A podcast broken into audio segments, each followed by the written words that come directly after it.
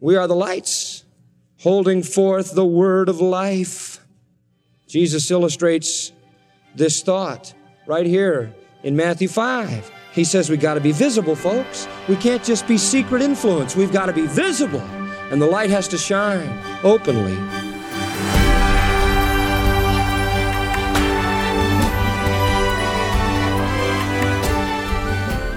Welcome to Grace to You with John MacArthur. I'm your host, Phil Johnson. It seems that every week there's a new story about a horrific crime, followed by a national and often fruitless conversation about what caused the violence and what to do about it. The world has problems that politicians, academics, and popular media simply cannot solve. They can't even explain it. Thankfully, there is hope, and if you're a believer, you not only have this hope, but your life can point others to the same hope. And of course, that hope is in Jesus Christ. And today, John MacArthur shows how you, as the light of the world, can shine in a way that helps draw others to Christ. It's part of John's current study, How to Live in a Dying World. And so, with the lesson now, here's John MacArthur. Let's look at Matthew chapter 5, verses 13 through 16. Here, our Lord, in his Sermon on the Mount, directs his attention away from the multitudes to the group of disciples gathered closest to him, and he says to them, Ye are the salt of the earth. But if the salt have lost its savor, with what shall it be salted? It is thereafter good for nothing but to be cast out and to be trodden under foot of men. Ye are the light of the world. A city that is set on an hill cannot be hidden. Neither do men light a lamp and put it under a bushel, but on a lampstand, and it giveth light unto all that are in the house. Let your light so shine before men that they may see your good works and glorify your Father who is in heaven. A magazine once carried a series of pictures, and that series of pictures depicted one of the saddest stories imaginable. The first picture was the picture of a vast wheat field in Kansas. It was a farm in western Kansas, and from horizon to horizon, all you could see was the wheat waving in the wind. The second picture was of a mother in distress inside her farmhouse in the middle of that wheat field. She had a small boy who had somehow wandered away from the house into that wheat field. And the little fellow was so small that he couldn't be seen. She couldn't find him. She had called for her husband, and the two of them had searched all day long for that little fella. And they finally decided that they should call the neighbors who began to search frantically all over the wheat field with no success. And they knew the boy was too little to see above the wheat and find his own way out. And so the picture showed her in great distress. The third picture depicted all the people who had heard of the little boy being lost gathered in the morning, joining their hands, hand to hand, and in a great long line of humanity linked only by their hands, sweeping from one end of that wheat field to the next. The last picture was a heartbreaker. The last picture was a picture of the father standing over the body of his little son. They had finally found him, but he was dead. And it was too late. The cold, cold night had claimed its victim. And underneath the final picture of a weeping father were these words, Oh God, if we had only joined hands sooner. What a heart searching story that is. Listen, people. Jesus said, as he looked out over the fields, the field is white unto harvest, but the laborers are what? Few. You know, I really believe there's a world of lost men. There's a world of lost women. There's a world of lost boys and girls way out in the field of the world, and they can't find home. They can't find the Father's house. They can't see above the wheat of the world and they're perishing in the night of sin. And when the cold morning dawns, it'll be too late.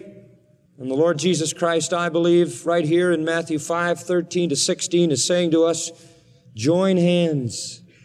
Join hands. Be salt and light. Sweep through the field of the world to find all of those who are desperately in need of your influence and your message.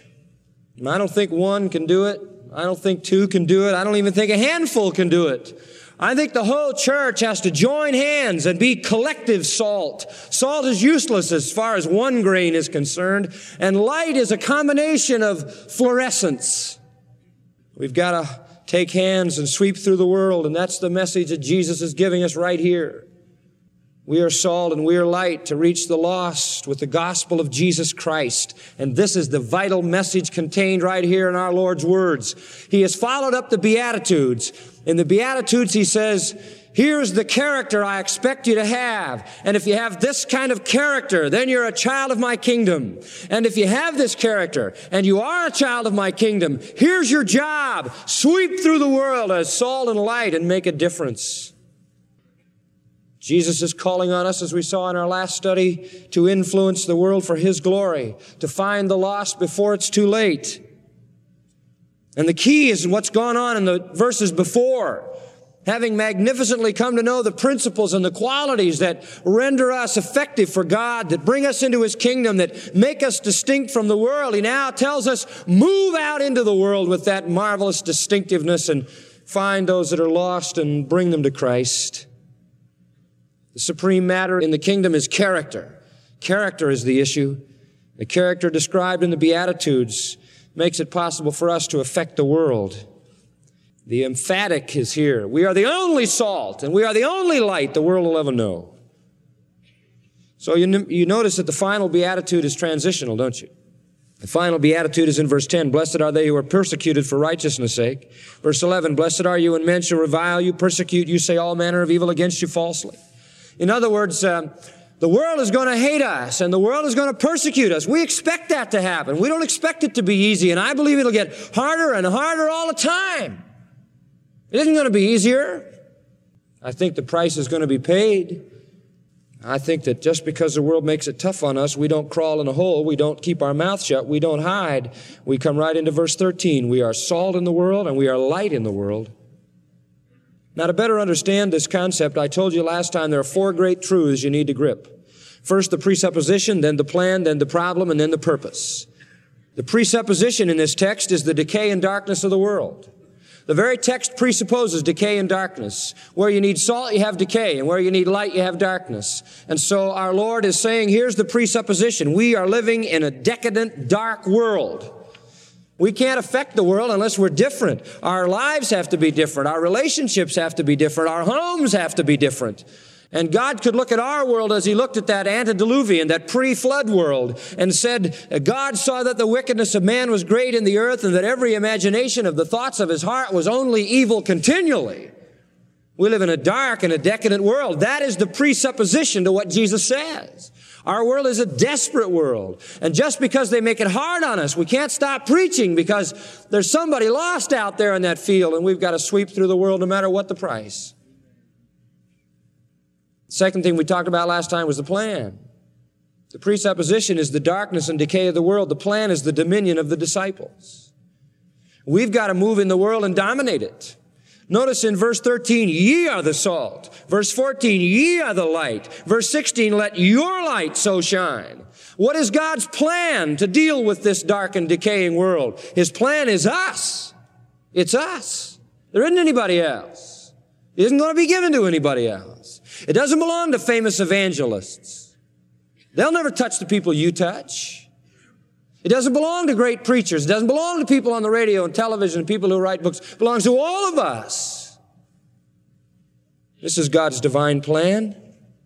The pronouns in verses 13 and 14 are emphatic. Ye only are the salt. Ye only are the light. If you don't do it, there's nobody to do it. Now look closely at the symbols. Last time we studied salt. Salt speaks of influence, of influence. Salt is the silent testimony. Salt is are moving through the world and affecting it with our very life. We said that salt basically has five functions. Purity, flavor, sting in a wound, thirst, it creates thirst, and a preservative. And we are to be in the world pure, glistening white against the darkness of the world.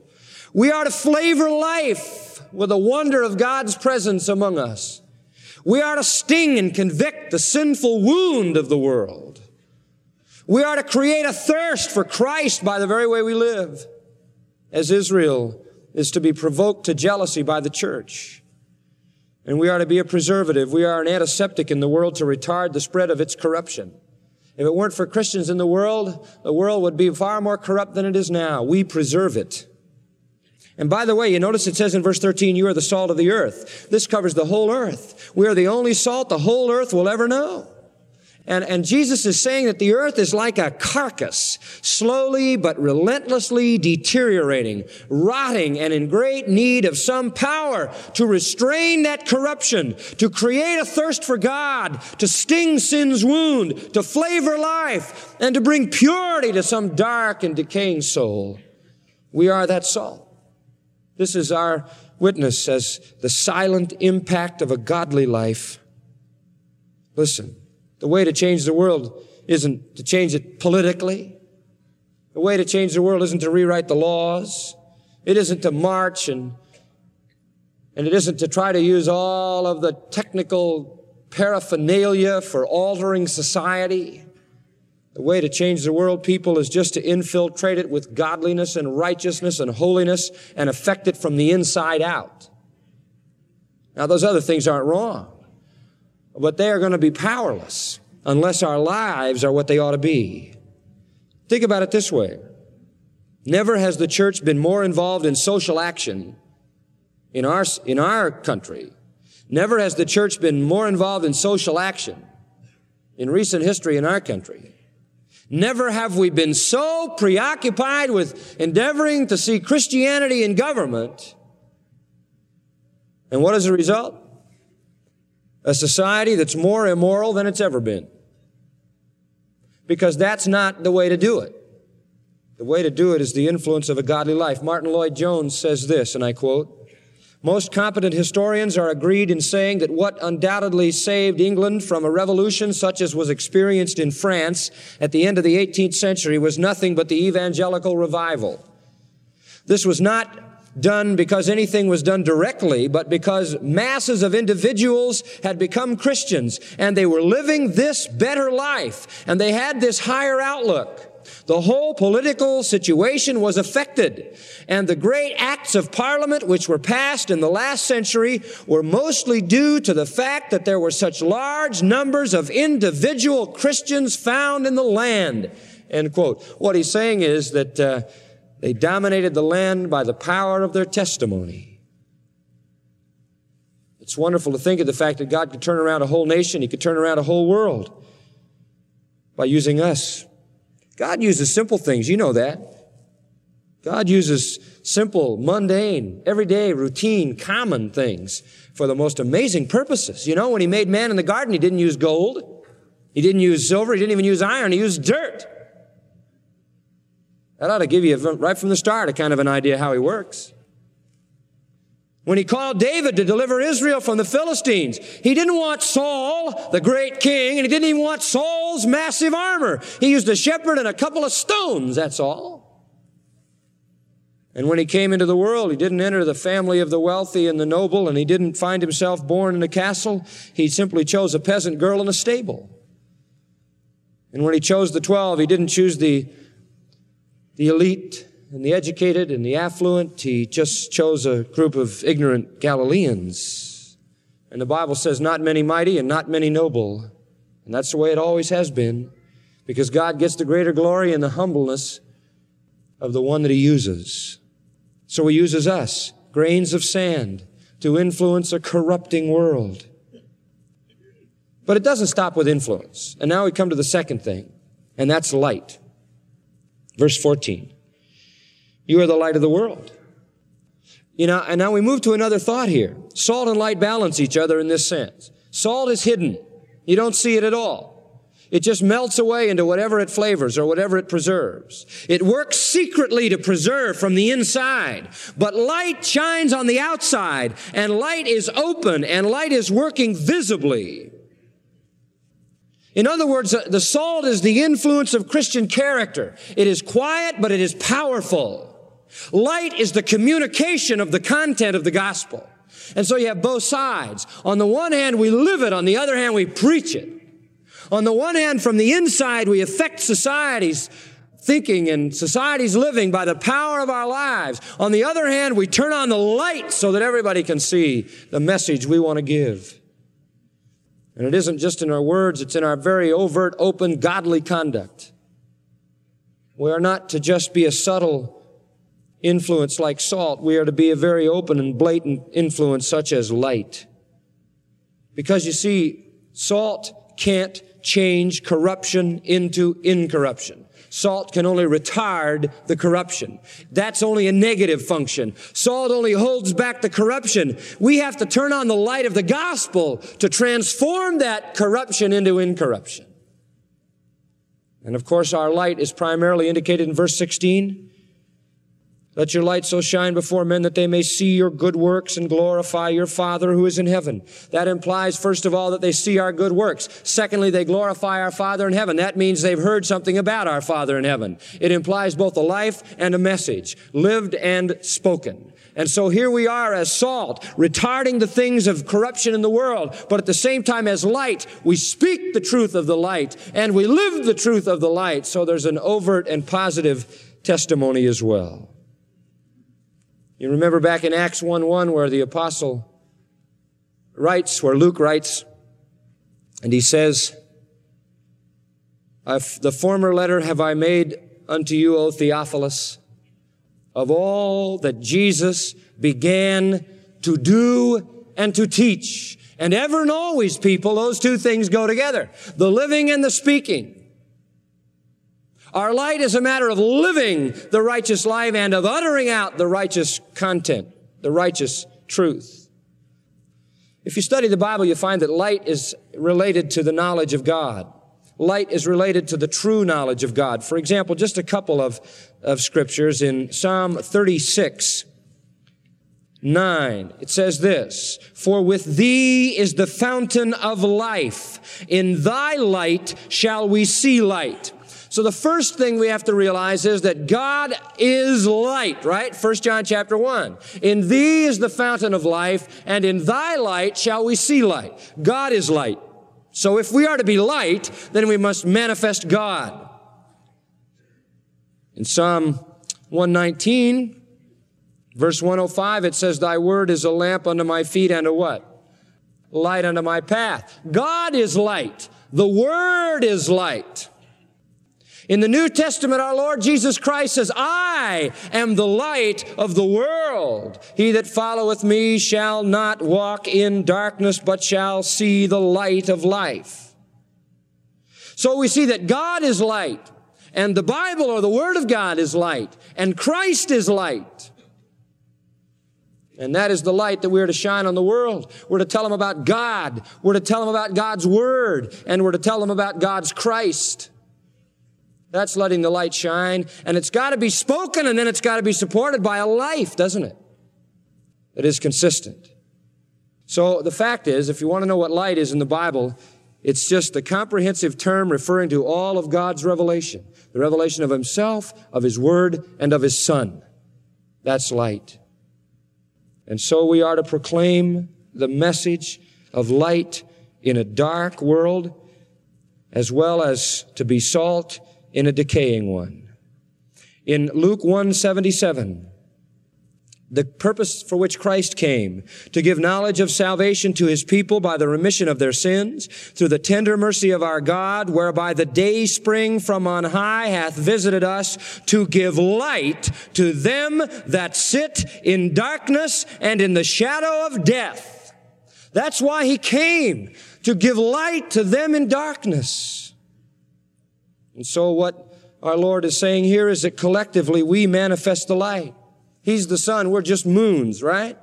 He is the real light. He is the essence of light. We're reflectors. That's all. John 1 9, Christ is the light that lighteth every man that cometh into the world. He's the only true light, but we are reflectors of that light. He's the sun and we're the moons. And beloved, I think this is the primary duty of the church. To be light in the world. To spread the message of salvation. Not just to sit around talking to each other. That's wonderful. And having fellowship is wonderful. And that's rich. And that's exciting. But sooner or later, we got to be light in the world. And we've got to be salt in the earth. We've got to get out from just being wrapped up in ourselves. In 2 Corinthians chapter 4 and verse 6, let me give you just a free rendering of that verse. God, who first ordered the light to shine in the darkness, has flooded our hearts with his light. We now can enlighten men only because we can give them knowledge of the glory of God as we have seen it in the face of Jesus Christ. I'll read it again. God, who first ordered the light to shine in darkness, has flooded our hearts with his light. And we now can enlighten men only because God has given us the knowledge of His glory as we've seen it in the face of Christ. So you see, God passes the light all the way down through us. So important. The Jews in Romans 2 claim to be light. The Apostle Paul denies that. Their light had gone out. They, they weren't lights anymore. The Jews used to say that Jerusalem was a light to the Gentiles. In fact, a, a famous rabbi once called the city of Jerusalem the lamp of Israel. But it wasn't true anymore. When Jesus spoke these words that day on the hillside, Jerusalem wasn't any light. God's light wasn't there anymore. That was no lamp. The world was in darkness. And so Jesus says, it isn't Jerusalem anymore that's the light. It isn't Israel anymore that's the light. It isn't the Jewish people anymore that are the light. You only are the light. The church would be the light. The ones who follow Jesus Christ would be the light. And so it's been all along. We're the light. Philippians chapter 2 verse 14 puts it this way. Do all things without murmurings and disputings, that ye may be blameless and harmless children of God, without rebuke. Oh, that's it, folks. You've gotta live the life. You got to live the life, see? The life has to be there, a blameless life, harmless and blameless and without rebuke. Listen, if they're going to criticize us, let them have to make up something because there's nothing they can use. If we have to be hated, let us be like Christ, hated without a what? A cause. Why? Because we are to be blameless, harmless children of God without rebuke in the midst of a crooked, perverse nation among whom ye shine as lights in the world. See, we are the lights holding forth the word of life. Jesus illustrates this thought right here in Matthew 5. He says we got to be visible, folks. We can't just be secret influence. We've got to be visible and the light has to shine openly. Verse 14 of Matthew 5 says, A city that is set on an hill cannot be hidden. Now, if you ever travel in the Holy Land in the time of the Lord, and perhaps even today, you'll be impressed with the fact that the villages are built on the tops of the hills. I'll never forget going through Galilee. It seemed like uh, every village you saw just kind of sat up on a little hill. I remember going to Cana and seeing Cana up against a hill. And then further up to the left, a little ways to the north, I saw Nazareth up on a hill. And all the little villages were set up on a hill. And they could be cooled on the hill by the breezes that blew in the day. And they could be more easily defended. And when night came, it was very common custom for them to light a lamp in the house. And it just made the little village sparkle, and anybody who was walking through the night could find his way very easily to the village because he could see the light sparkling on the hill. So the point is, the city couldn't be hidden. Everybody knew that light was for the purpose of manifesting. And it's amazing to think about the fact that a Christian would say, well, I know God's light has shined in my heart, but I don't see that I have any need to shine anywhere else. Your light, my friend, and light isn't supposed to be hidden. You're a city on a hill. The point is conspicuousness. We're not just subtle salt. We're very conspicuous light. Every traveler knew where the refuge was. Every traveler knew where the little village was because the light sparkled like diamonds in the, in the sky. You know, we're not masons in a secret society. We're not pagans with mysteries only for the initiated. Uh, we don't have a cult known only to the few. We're a, a, city set on a hill. The whole world ought to see us. We're a city set on a hill. And you know, we've got to be salt before we can be light. We've got to have the character and the influence before we have a message that's believable. So that's the divine plan. That's the plan.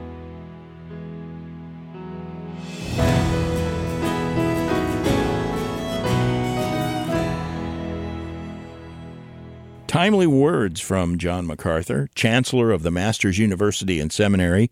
His current series here on Grace to You is titled How to Live in a Dying World. Now, John, with your current series in mind, I have a question about evangelism, very foundational. What are some practical things that believers can do to grow in their evangelism? What does it look like to improve in this fundamental Christian discipline? I obviously don't have a lot of time to give a broad answer, but let me say this. I think the most effective instrument in evangelism is the character of your life. Hmm. Uh, I mean, that's exactly what our Lord said. Let your light so shine that men may see your good works and glorify your Father who is in heaven. In other words, the most effective evangelism is a transformed life that causes people to say, What happened to you? What makes you different? Where does that joy, love, peace, and all of the things that are the fruit of the Spirit come from? So I think rather than spending your time perfecting some strategy of how to open the door to a gospel presentation, I, think evangelism is most effective when somebody sees a transformed life. And again, Paul says essentially the same thing to the Philippians you're lights in the world. They need to see the light because that then poses the question what has happened to those people? What makes them joyful in the midst of all of this? What gives them so much peace, so much hope? Why do they love? Why are they kind? Why are they generous? Why are they gracious? Why are they forgiving? And all of that is the stimulus to a real conversation about the gospel. Thanks, John. And friend, as you think about the unbelievers you know, let me make a suggestion. Go to our website and download a lesson titled 15 Words of Hope. It may be one of the best messages you'll ever hear for equipping you to give the gospel and explain it clearly. Get this lesson when you contact us today. You can download 15 Words of Hope for yourself from our website, or you can share it with someone you know. You can find it at gty.org. This lesson looks at just one verse, and it's one that contains profound gospel truth. Again, to download 15 Words of Hope, visit our website, gty.org. And keep in mind that being a faithful witness for Christ means studying and knowing God's Word.